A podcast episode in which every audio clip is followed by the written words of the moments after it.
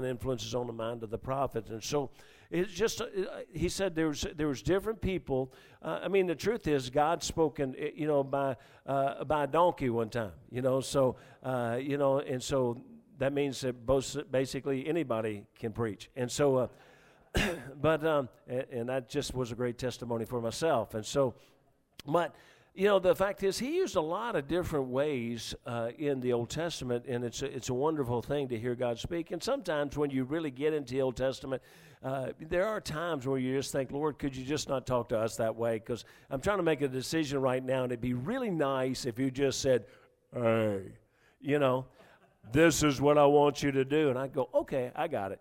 Uh, instead of, uh, you know, but the truth is if we will seek him, he will still speak. It's just now it's more in a still, small voice. And so, but he wants us to, to listen to that voice. And so, verse two, though, says, hath in these last days spoken unto us by his Son, whom he hath appointed heir of all things, by whom also he made the worlds. Now, the word of God came to man through Jesus, for Jesus is the word of God. And, and you know, a great great verse to learn is one that, you know, is kind of uh, simple. Uh, and to me, I think everybody ought to learn is John one one. In the beginning was the Word, and the Word was with God, and the Word was God. Uh, that tells you real quickly how important this Word is. That tells you very quickly why people need to be more careful with this book.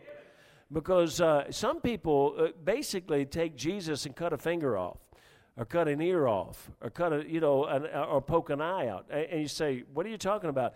Uh, they, they, this is in the beginning was the Word, and the Word was with God, and the Word was God. So Jesus is the Word. So when we start really ripping and tearing portions of the Word of God out, we're in trouble, and we, we're doing great damage. So. He's the heir of all things, the, the Scripture says, and, and an heir can be an heir by birth or by earning it. And so uh, that's kind of a unique thing because Jesus, uh, he he had he's the heir by birth. He's the he's the heir though. He's different than most heirs. They're either by birth or they heir by earning. But Jesus was by birth, yet he also fulfilled everything he was supposed to fulfill, and so. Uh, God appointed in this verse, and that word appointed means ordained or set or established. But what, what I really love, it says, by whom, it gets all the way down to this, this little portion, by whom also he made the worlds. So Jesus, he says, hath in his last days spoken to us by his Son. So he's spoken to us, amen, by his Son, who hath appointed heir of all things. And so Jesus is born the heir of God. He is the heir of God.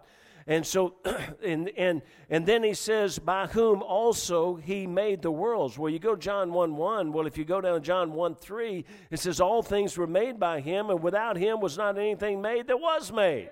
And, and I love that verse because that, that really is a, a neat way of saying everything, just everything, everything that was made.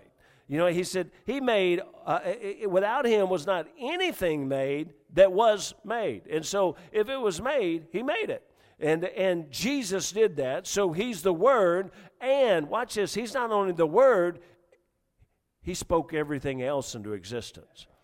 And God says, I did that. I made him to do that. And so, and I don't mean made Jesus, I'm saying that that God said, this is the way that I, I ordained it to be.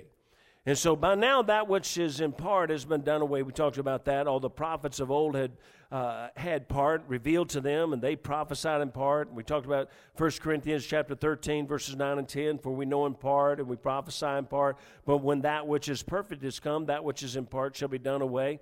And there's a lot of different interpretations about that, but I just believe that then in the Old Testament, up in time until the time we, we have this culmination of our Bible, we, and Jesus came came along, you know, they, they had all these bits and pieces of revelation, and then God brought it all together, and we got it all now.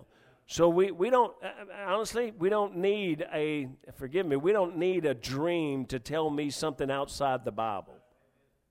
And, and truthfully, uh, we're going to address that before we even finish tonight. But when Christ came, perfect and complete revelation was revealed. When verse two makes clear uh, uh, that perfection has come and he, he is God, himself revealed in the flesh of man, Jesus the Christ. And that's what this this very first few verses of, of Hebrews is trying to do. It, it, not trying to do, it's what it's doing. It's making really abundantly clear who Jesus is. That's really all it comes down to. Is it's saying, we're not going to make no bones about it. When you get done with these few verses, you will know that Jesus Christ is God. He's God in the flesh. And so, and then the way he continues to do that, way God continues to do that, verse three, it says, who being the brightness of his glory. Uh, listen, just that terminology, the brightness of his glory. You know, it's the brightness that blinded Saul. Uh, you know, the, the brightness of this, this is an extreme. This is past the sun is bright. This is the brightness of his glory. It's a past anything we can even look at. Moses, you can't even, you know, just wait till you can see the hinder parts of me. And so, and then I love this. It says, and the express image of his person. Now, uh, that, that is a great term to me. He's the express image of God incarnate or God in the flesh. And so express image, by definition, means an exact copy. And again, definitions are not inspired, but but uh, I think they're pretty close in here. It means that, in a sense, an exact copy. He means that Jesus is in the flesh, but he is still ex- exactly God. He's, he's in the flesh. He's a copy, but yet he's also exactly the same. And so uh, it, it's just it's just a wonderful, uh, the way God prays this thing and puts things together. Upholding all things by the word of his power, when he had by himself purged our sins, set down the ra- right hand of the majesty on high. Jesus is not part God, he's not God-like, but he's he's very God. And so, and he's upholding all things by the word of his power. Uh, through the power of the word of God and the promises of God, when he shed his blood and died for our sins, and he ascended uh, to heaven to take his place on the throne of God. It, it just, it, this is just making it so clear that when he, he, through what he did for us, when he purged all of our sins, and only God could could. free us of our sins. Only God could purge us from our sins. Nobody else could do that because everybody else owes their own sin. Jesus had never sinned, so he purged us from our own sin. And, he, and watch, when he did that, he's unlike, you know, any other man. In he, unlike uh, what you know, he's not just like he's unlike Muhammad because Muhammad's still in the grave.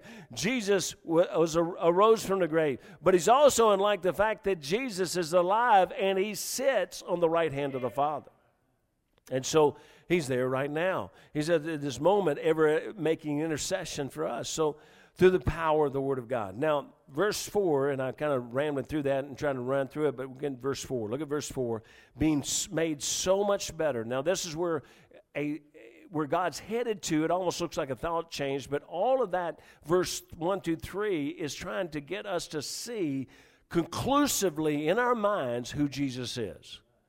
He is the Son of God. You know, one of the things I do when I when I counsel is is I just I'll point blank and say, before we get started, I need to know something. Do you believe in God? Well, almost everybody that wants to come to a guy like me for counsel, they'll say yes. Then I'll say, do you believe that God has his word? Now, when they say yes to that, I'm going to be just real honest with you. They're going to have trouble with the rest of my counseling. Because here's the problem. What they want to do and what they think they want and what they believe they need to do, when it contradicts here, if you tell me this is God, I'm going to tell you you're not. So if this tells you to do something and you, you're wanting to do, can I, different from what you're wanting to do, can I tell you, if this is really God's word and you really believe in God and you really believe this is God's word, what choice do you really have? You know, I have them say to me, well, I guess I have to. And I'll say, yeah. Because, see, this generation, this world that we're in, I say generation, this world that we're in, that's a terrible thing that I have to do something.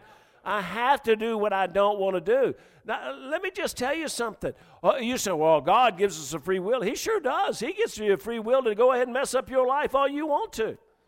But if you want to have God's blessing, if you want to have your life right, let me tell you, you have to do it. Because he didn't say a lot of things or maybes or hope-sos. He said, he said, do it.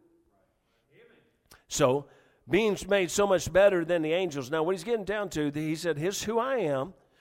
And Jesus is God. Jesus is God incarnate. Jesus, listen, he's so God, he created everything. And everything that was made, he made it. Do you understand that not only he did that, but he purged you from your sin. Not only did that, but he's sitting on the right hand of the Father. Do you understand who he is?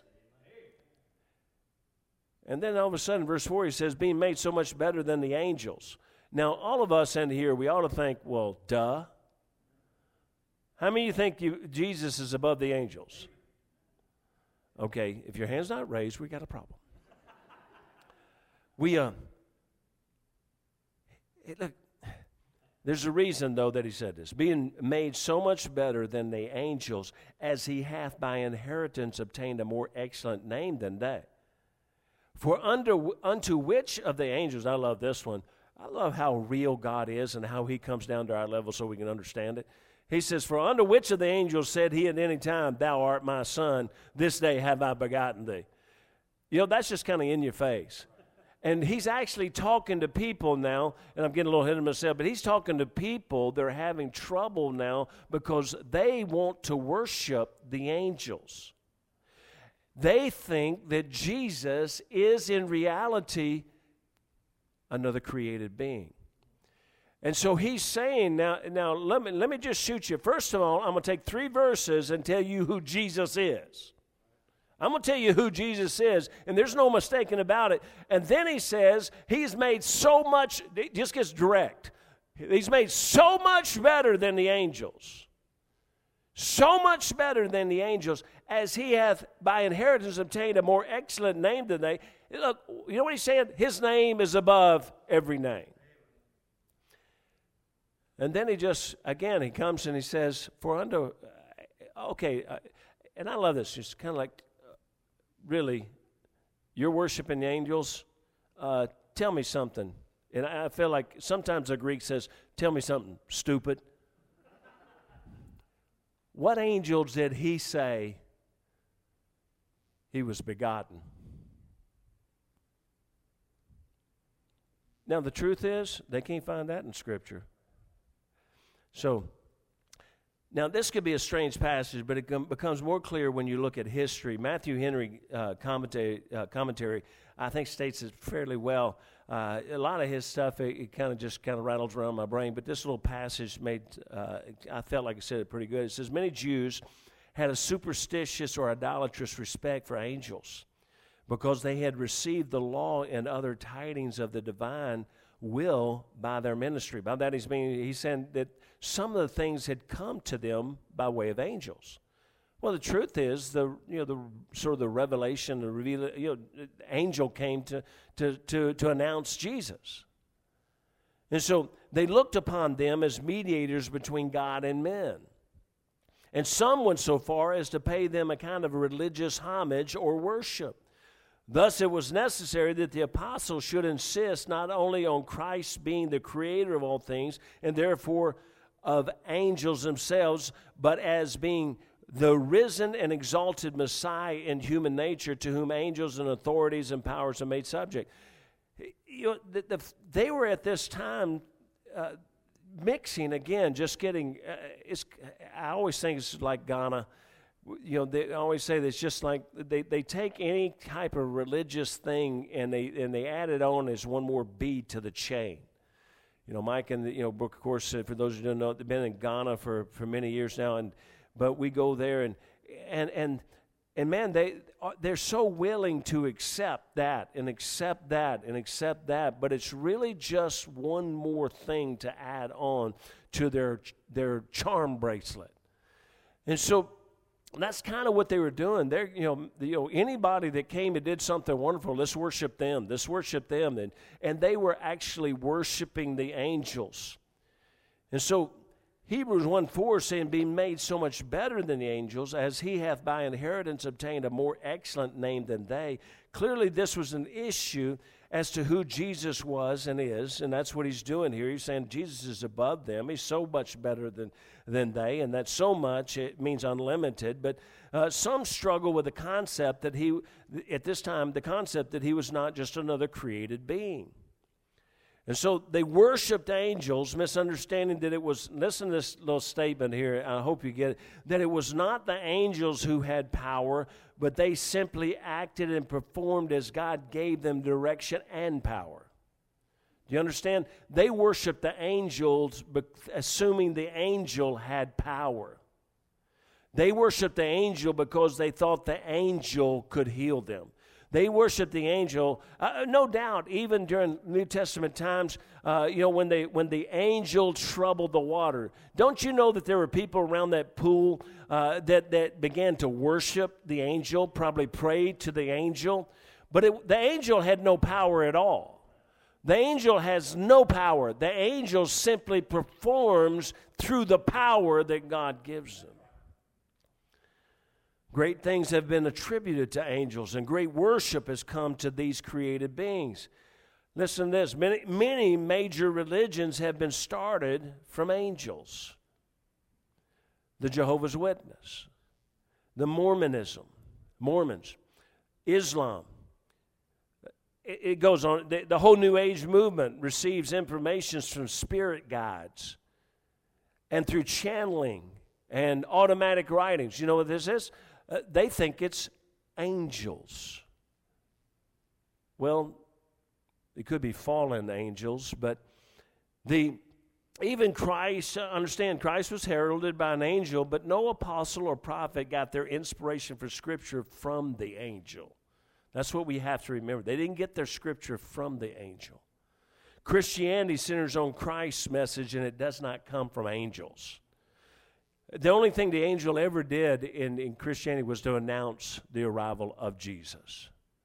And so, but you've got many things here. There's one, and I just thought I'd just throw this out, see how to the extreme, because we think back then, but you have to understand the reason we study this now is because there, there's no new thing, and there's no new thing because these things were known of old, and they were believed of old, but they're still believed today.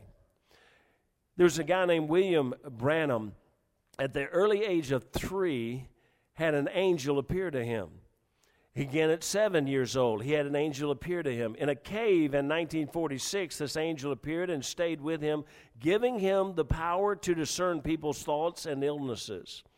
In his services, later as he became a preacher, in his services, he would wait for the angel's presence before he could start the meeting. He proclaimed himself, finally he got to the point, he proclaimed himself to be the angel of Revelation three fourteen.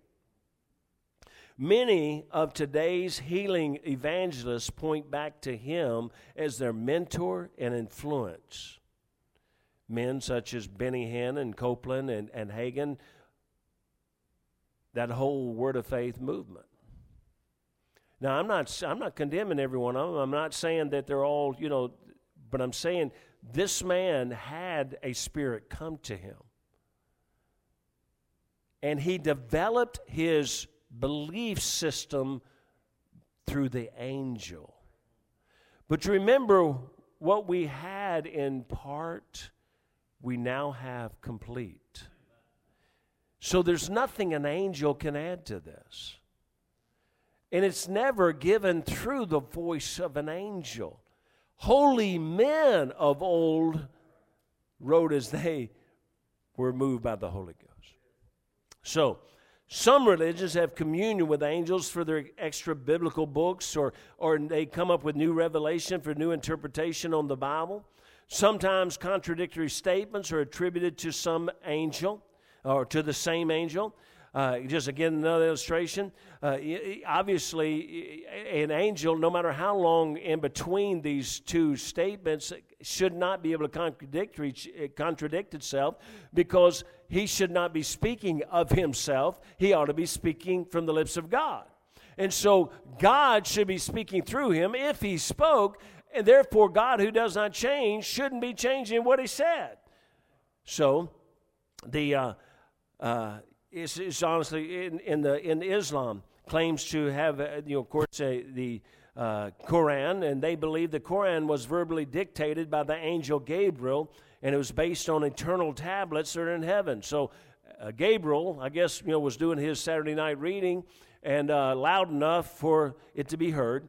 And y'all didn't get that. But anyway, the um, uh, so Gabriel was reading all of this and uh, from these tablets, and he verbally gave this uh, to him.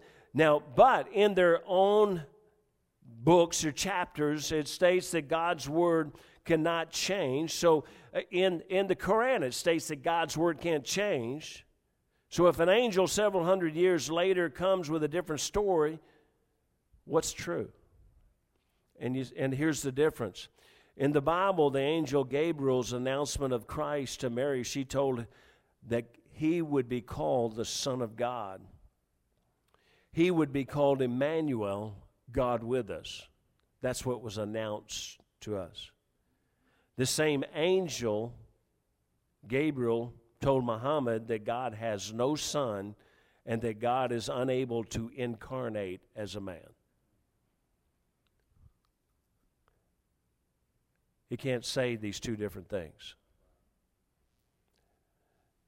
So this was a very dangerous thing that was going on here, and this is, you know, maybe taking more time because we here, we think, well, my goodness, we don't we don't worship angels. Well, we, we really need to be careful not to give them more, you know, uh, influence in our lives. And, you know, look, I, I'm, I love to have angels, but angels can't do anything God doesn't do.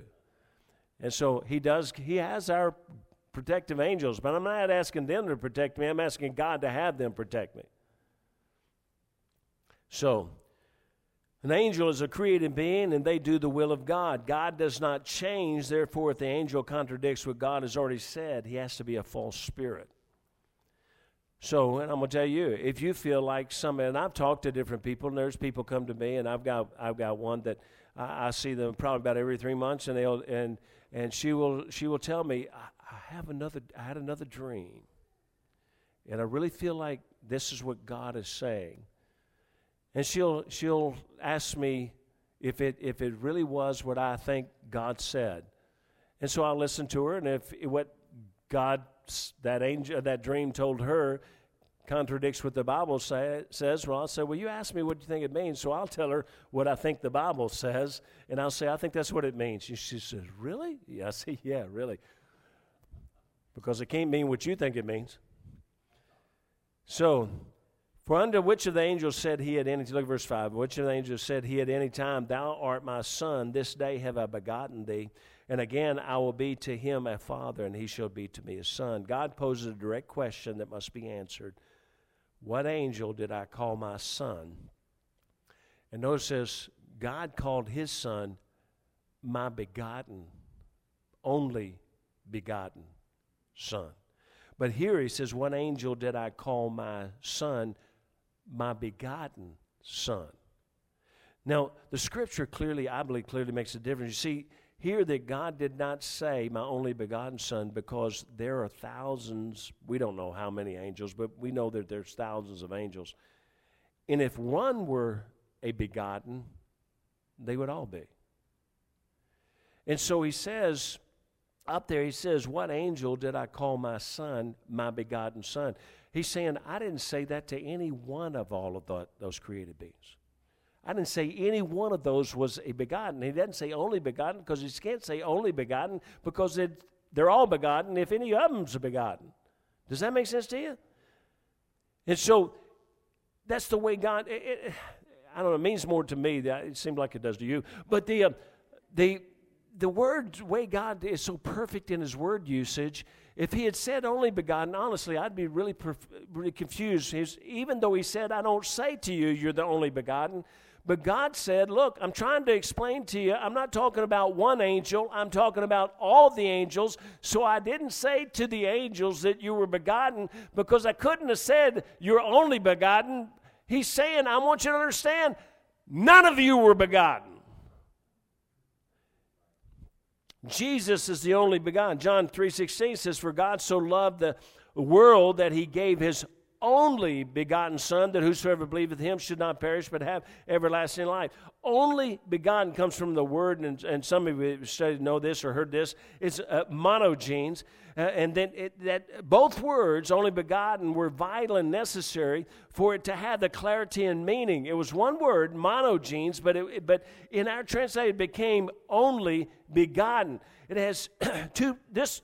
Monogenes has two primary definitions. The first definition is pertaining to being the only one of its kind within a specific relationship. You know what?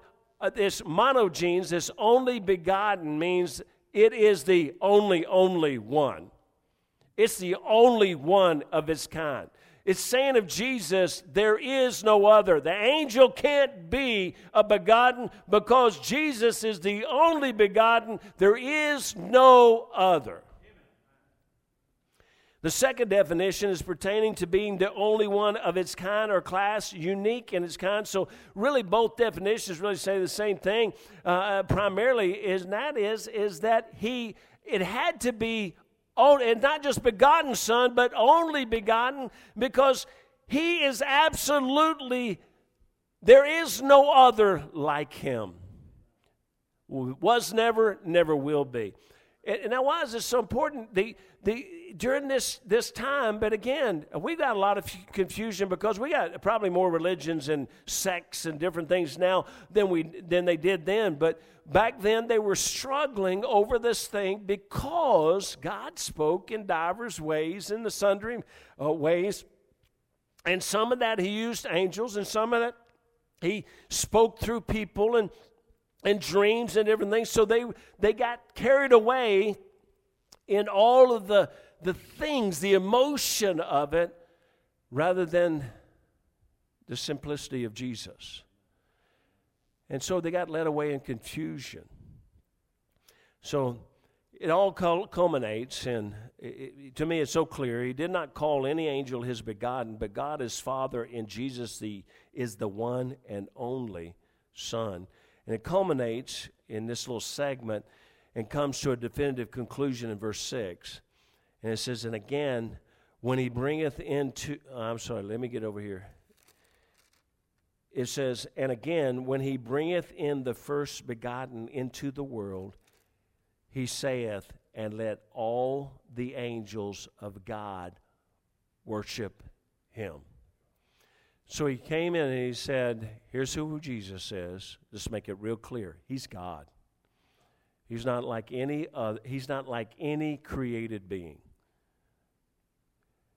He's he comes from God, and he comes from God in a way nobody else can or ever will. Because he is God. He's God in the flesh. And so he He he says, this is what happened. And then he says, okay, I, I make this clear to you because now I'm about to tell you this whole movement that you're in is a problem. It's confusing. You're caught up in, in spiritualism. You're caught up in, in these these new age, forgive me, if it'd be back, it'd be new age movement of today. You're caught up in hearing these spirits. You're caught up in and and and letting them talk to you, and you believe them above this book. And God, he made it clear. So many things he made clear who Jesus is. He made clear that Jesus is the Word. He made clear that it used, we got parts, parts of it before. Now you got it all. So if you got it all, what can anybody else tell you? So he said, now, you've put too much into angels, and angels were created by God. Jesus was not a creation. He is God. And he comes down to that last verse and says, let all the angels worship him. Just makes it real clear. If you ever see an angel, and there's people today, they see him. I'm not saying they don't. I don't know. You know, God do however he wants to.